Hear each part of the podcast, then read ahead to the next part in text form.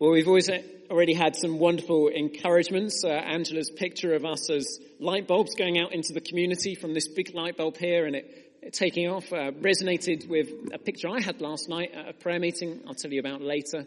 Uh, where we were all getting wet in here. Um, facilities need to worry. And then carrying this sort of glorious metaphorical drenchedness in the Holy Spirit out into the community, making impact on the community as we go along. But this passage here that we're going to pick up on today is all about Jesus' key priorities and his purposes. And you might be thinking, knowing a little bit about Jesus, how did he decide to do the things that he decided to do? And this passage will pick up on some of those and pick up on things that we get to do as well. I wanted to begin though, uh, firstly by saying it's really nice to see you all. It's been a few weeks since I've been around up the front here at 10.30. Um, Nicola's been doing great things. Other people have been doing great things. Prudence was preaching. I've been looking after St Albans a bit and, uh, and dusting around. So lovely to be back here at the 10.30 on, on a Sunday morning and enjoying time together. Also, I wanted to say I've had some really great things happen the last few weeks. I've experienced some wonderful things of God, some exciting prophecies. Been to the amazing event at the cathedral for Bishop Richard Chartres leaving, where we had a chance to look back and think that over 21 years of his time as Bishop of London, um, the diocese was in a bit of a rubbish state, but for the last 16 of those 21 years, it's been growing. The church in London's been growing year on year as more people have discovered the truth about Jesus and come into a relationship with him through all sorts of churches and churches that had been dead coming back to life again. Lovely to remember the story and the context that we're living in because it's not necessarily the same one you see in the newspapers or on our TVs. Here is Jesus in this thing, and he's doing these incredible healings, beginning with his friend Peter's uh, mother-in-law. Now, Peter, or Simon as he is in this passage, is um, has one of those mother-in-laws who reminds me of many, many people in Christchurch. She's there, she's sick, she's on her bed. Um, God comes along, touches her, she gets healed. Suddenly she's straight up and she's serving people straight away. like she's running the shelter project. She's helping in the meeting place. She's doing one of the activities. She's, she's one of those phenomenal people where you just have to go, thank goodness there are people like that around in the universe. And we have so many of them here. If you're one of those people, I just want to celebrate you for a moment. Thank you so much for making things happen. You can see them around you, can't you? Can you see the people around you just make things happen? Wow. Thank you very much if you are a Simon Peter mother-in-law type person. She's been on bed, sick with fever. The fever's been rebuked and straight away she's up looking after everyone, serving everyone. Incredible person. I wish I was a bit more like it. The outcome of this event is that suddenly everyone realizes that Jesus is hot property. What's his priority going to be now? He's out of compassion, helped with the power that he has through the Holy Spirit, this incredible, wonderful woman, and suddenly everyone wants a piece of the action. What does he do? Does he run away? Does he hide away? Does he box himself away? The sun's setting, it's been a long day, and, and he, instead people are just queuing up to get his attention and he lays his hands on them and heals them. And it's not always easy encounters. Looking at verse 41 of chapter 4 of Luke's Gospel, some of these encounters are difficult. There are demons around, and Prudence was explaining those last week. Do listen again on the podcast if you want to find out more. But they are having a sort of battle encounter with him and trying to undermine his minister by shouting who he is which is clearly, for whatever reason, not the moment that he wants to let this news out. So he won't allow them to speak as well. There's a battle going on. It looks like this carries on all through the night. If you look at verse 42, it starts at daybreak. Jesus went out to a solitary place. The people were looking for him, and when they came to where he was, they tried to keep him from leaving them. What, what a night of activity hospitals being emptied, mental health institutes being raided, people being changed and transformed all over the place. Pretty incredible place to be, isn't it? Imagine the movement you could build in that place. Might it forward, imagine the church that you could build, the conference center, the the auditorium for tens of thousands of people to come into this extraordinary ministry. What does Jesus do? He says, I must go and preach the good news of the kingdom of God to other people too. And that's why I've been sent. And he leaves them all and carries on preaching in new places. Now, obviously, these are places where they haven't seen him on YouTube. He's not been on the Channel 4 news. He's, uh, he's going to be new and fresh in those places. But he's got a different priority to establishing a, wow, I'm Jesus, aren't I great ministry workshop place. He's got a priority of sharing what he calls the good news of the kingdom. Word and deed. Deed and word. Works of the Spirit, works that he preaches, all about the kingdom of God. How does this work out? And does it work out today? Well, last night I was having one of my uh, wonderful things this week. I was driving to go to a boxing gym on a Saturday night, um, and I was in the ring in a boxing gym, and uh, as you can see, I've not fared too badly. There's uh, no major bruises on the eyes uh, because it, it, wasn't actually a boxing match. Um, Ollie was like, "There's no way this guy was boxing." Thanks, Ollie. A bit of vote of faith there in my sort of manliness. Uh, anyway, it wasn't a boxing match. It was a prayer meeting happening in a boxing gym in a, a particularly hard estate just on on the edge of West London. Uh, and the guy who was organising it was from something called the Message Trust, which is uh, based up in Manchester. Uh, and the Message Trust have done an amazing work in the Northwest where they have uh, been in different schools, they've helped people in extraordinarily difficult situations. Uh, and in some areas where they've actually located and lived, whole streets have been changed around so much that the house prices in those streets have doubled. They've gone into streets where you could barely give away those houses. You have seen in the paper sometimes there's a sort of a, a street where it's so bad they're like, you know, £10,000 for a terrace house or even less. They've gone into streets like that, lived in them, made a difference in these communities, uh, and transformations occurred. So these are the sort of people I was, I was, meeting with last night. Really looking forward to hanging out with them in the boxing gym and praying for the city.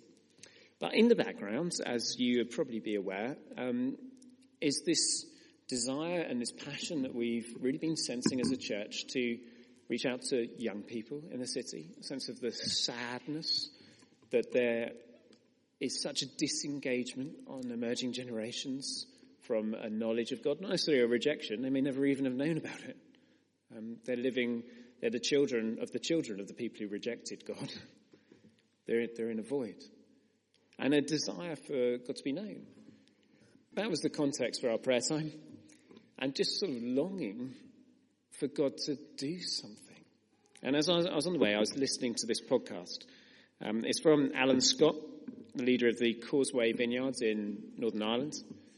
Uh, and if you know anything about Causeway Vineyard, Alan's been over to New Wine and other things to speak a fair few times. If you've been at the conference, you might have heard some of his things. Um, he, he's had this extraordinary journey with God and with healing and seeing God's power at work. Currently, a thousand people a year are joining the church who weren't Christians the previous year. It's an extraordinary move of God. And in, in this podcast, I'm going to show you all of it, but a couple of snippets. He told the story of where, how a guy called Mark came to the church and said, Look, God is sort of a bit fed up of just being asked to do stuff in church. he really wants the light bulbs to be going around the city in Angela's prophecy thing and bringing the light wherever they go. It's not about just being here, but, but taking it where he goes. And I'm praying for people out there, and that's what I've been doing. And Alan was like, the guy looked a bit wacky, so he was a bit like, okay. Um, and also, he was telling some extraordinary stories of miracles that had happened. And Alan said, uh, you know, he was a bit like, you know, prove it. he didn't want to sound cynical. But he said, he, says it, quote unquote, I've been a vineyard pastor long enough to know that when you pray for healing in church, not a lot often happens. and, and so he said to the guy, rather than prove it, he said, well, let's go out and do something together and see what happens. And the guy said, yeah, yeah, brilliant. And sets the date, time, and, and before he knows it, he's going out to see what happens. They meet a, an Asian lady whose legs are, um, are hurting her, uh, and Mark says, can I pray for you? Uh, and then he says something Alan says utterly embarrassing. He says, um, is one of your legs longer than the other? And uh, it seemed an inappropriate thing to say. And uh, uh, anyway, she said, yes, it is. Um, and he says, well, sit down there.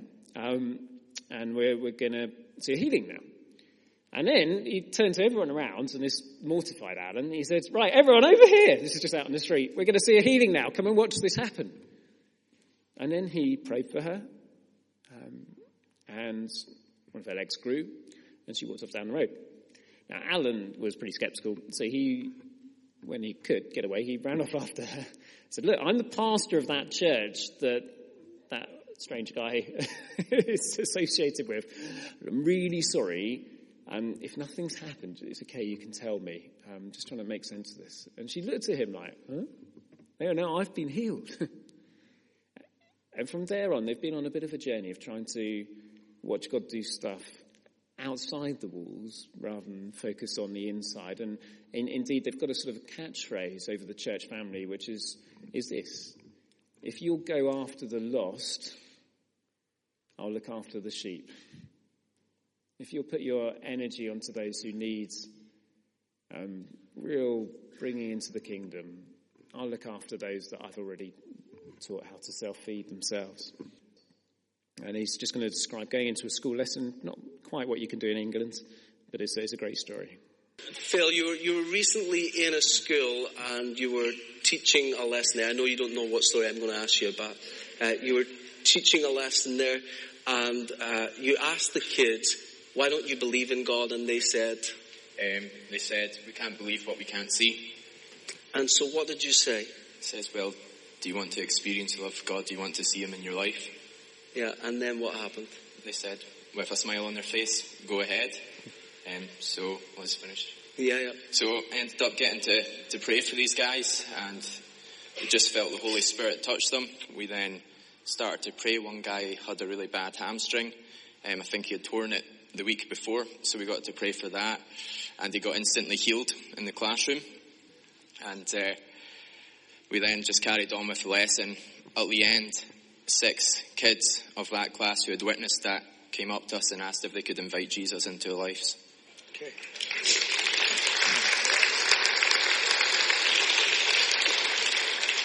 It was a substitute teacher teaching the class, wasn't it? Yep. That's kind of awkward, isn't it? When the kingdom comes in a class that you've been given oversight over. And, and it's normal for you to see the kingdom break out in schools. Do you know this week how many kids have come to faith in schools? Um, I think three came to faith on Friday. Yeah. The youth. And then obviously with Studio 10 we've seen five guys come to faith on yeah. Thursday. Yeah. And another 20 in another school yeah. this week. It's sort of tantalizingly exciting, isn't it? That God can and does work in people's lives around us now. And actually, when you look in on yourself and you remember moments of encounter with God, if you've been around church at all for a while, you'll, you'll know that's true. We sometimes have people coming in here for the first time and they come on something like our Alpha course or Life course and they say, I can't work out, I'm, I'm, I come on this course because I can't work out why whenever the worship's going on, uh, I start crying. And I always check, is it because Richard had left his microphone on? but it's because the presence of God comes in our worship. You know, however small at times. If you've been used to being in the dark, you walk into a room with a candle on. It's like, whoa, who lit the candle? And part of Angela's picture is the same as what I had last night was I, I, saw this church filled with water up to above our head heights and then it was sort of leaking out over the green. But most especially, we were then walking out of the building and our footprints were wet wherever we went. It's a picture of life, of God's life, of His Spirit and going places. And of course, if you ever walked out of a river and then you've walked places after 100 meters or 200 meters, of course, it, you know, you're no longer making wet footprints. Um, but the idea is that we carry on. I think we rely on here to get the water. The water is living and goes with us into our corporate meetings, into our schools, into our parent groups, into our nursing homes, into wherever we spend our this time tomorrow moments. It, it carries on going round. And that's what Jesus wanted to do in this passage. He said, well, I'm not just going to stay in a place and make a sort of a mega church of brilliance have come to me. I want to go everywhere. And I want to make sure that there's enough space for me to explain the reason for what's going on. Interestingly, Alan said, uh, Causeway Vineyard, they've seen people healed of a huge range of things, including uh, a lot healed from different types of cancers. Uh, so, do they all come to church? No, not at all. Does it change the city? All these healings? Not necessarily. It's just the same as Jesus' day, actually. A lot of people will come to Jesus because they get something out of him. Doesn't make them the disciple. What they really need is the, the last bit of this passage where Jesus explains the kingdom. Because if you get the understanding of what the kingdom's all about, it starts to change you from the inside out. Actually, the biggest miracle of all is not if your leg grows or you regain an ear or a cancer disappears. Because those things are all temporal and they'll pass in time. Lazarus is dead.